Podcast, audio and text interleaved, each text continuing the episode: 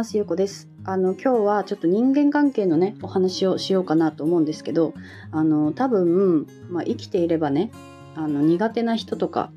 ちょっとこの人とは関わりたくないなっていう人っていると思うんですよね。うん、で、あのその時にね、あの私がいつも意識していることっていうのをちょっと今日はお話ししたいなと思っていて、まあ、なんかそのこの人ちょっと嫌だなって思う時にね思う時があれば、まあ、ちょっとこの考えをちょっと持ってみてはどうだろうかみたいなね。あのちょっとそういう話をしようかなと思うんですけどあの嫌な人とかが出てきた時にまず考えてほしいのはこの人と関わらないようにするにはどうしたらいいかっていうことではなくってこの人がそうやって何私に私を嫌な気持ちにさせるのはあの私にね何を伝えようとしてるんだろうなっていうことを考えてみてほしいなと思っていてあの多分その人がただ嫌なことを私にしてくるっていうわけじゃなくてその人が嫌な人になって私のためにね何かを私に気づかせようとしてくれてるんじゃないかとか私に何かを学ばせようとしてるんじゃないかっていうふうに考えると本当にねなんかそういう何か問題点が見つかったりするんですよ自分の中に。その相手が嫌いとかそういうことではなくってあ私の中にこういうこういう感情っていうかこういう気持ちがあったからそれを私は改善した方がいいんだなとか、あ、もうちょっとこういう、こういう意識を持った方がいいんだなとかね。なんかそういうことに気づく、気づいたりとかするんですよ。そうやってなんか何、何を学、何を教えてくれてるんだろうなとか、この関係から何を学べるんだろうなみたいなね。なんかそういうことをこう考えると、この関係からっていうか、その人との関係の問題ではなくて、自分の中に何かが問題があるからこそ、そうやって、あの人を通してそういう嫌なこう関係とかが出てきたりするんですよね。だからあの向き合うべきは、えーと、自分の心なんですよやっぱり、うん。自分の中に何が問題があるのかっていうのを考えないとその人はそうやってずっとその自分の問題が解決するまでそうやって嫌な人としてその人が登場するんですよね。うん、だからそうやってあの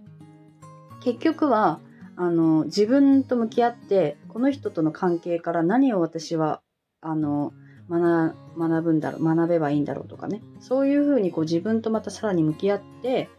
いくっていうのが大切なんですよね。私はそれを教えてもらってからそういうふうにこう考えるようになってあのクリアになったというかそのその嫌だったと思ってた人とのあの関係が疎遠になったみたいなことが起きあったんですよね。うん、であこういうことなんだなって。なんか前は嫌で嫌で仕方なかったのが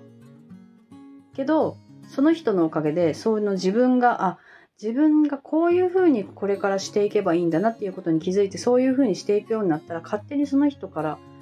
連絡がなくなってきたりとか合わ合わないようになったりとかね。なんかそういうことが起こったんですよ。うん。で、まあ、多分これからもね私はそういういろんな何かが人間関係のねトラブルだったりとか何かが起きるかもしれないんですけど、まあ、そういう時はあこの人からまた何か私は学ぶ機会なんだなと思ってあの自分自分と向き合うようにしてますいつも。うん、そうなんかそれを考えるとね意外となんかこう乗り越えられるというかあの考え方を変えられるっていうのかな。うん、なんかそのただその人が嫌いなんかこの人のこういう言い方が嫌だとかイライラするとかなんかそういうだけで終わらせると結局その関係ってまたそこから続いていったりとかまた別の人が同じような態度をしてきたりとかってすることがあるから、うん、あの何か嫌な関係がある時はやっぱりこうやって自分と向き合うって大切だなと思って、うん、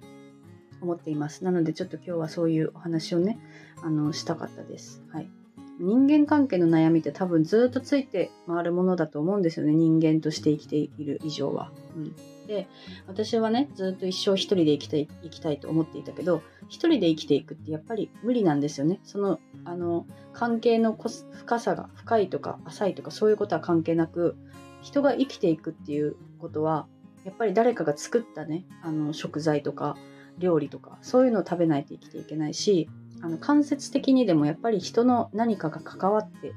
関わっているんですよね一人で一生一人で生きていくってやっぱりねあの無理だなって私は気づいた時にそうやって人との関わりを大切にしたいなと思うようになったからその中でもそういうなんか嫌なね何かが起きた時はあの一回自分と向き合うっていうことをまたやってみたらいいんじゃないかなと思います。はい。では、あの今日はそういう人間関係の嫌な人間関係が起きた時のね、あのお話をしました。はい。今日も聞いていただいてありがとうございます。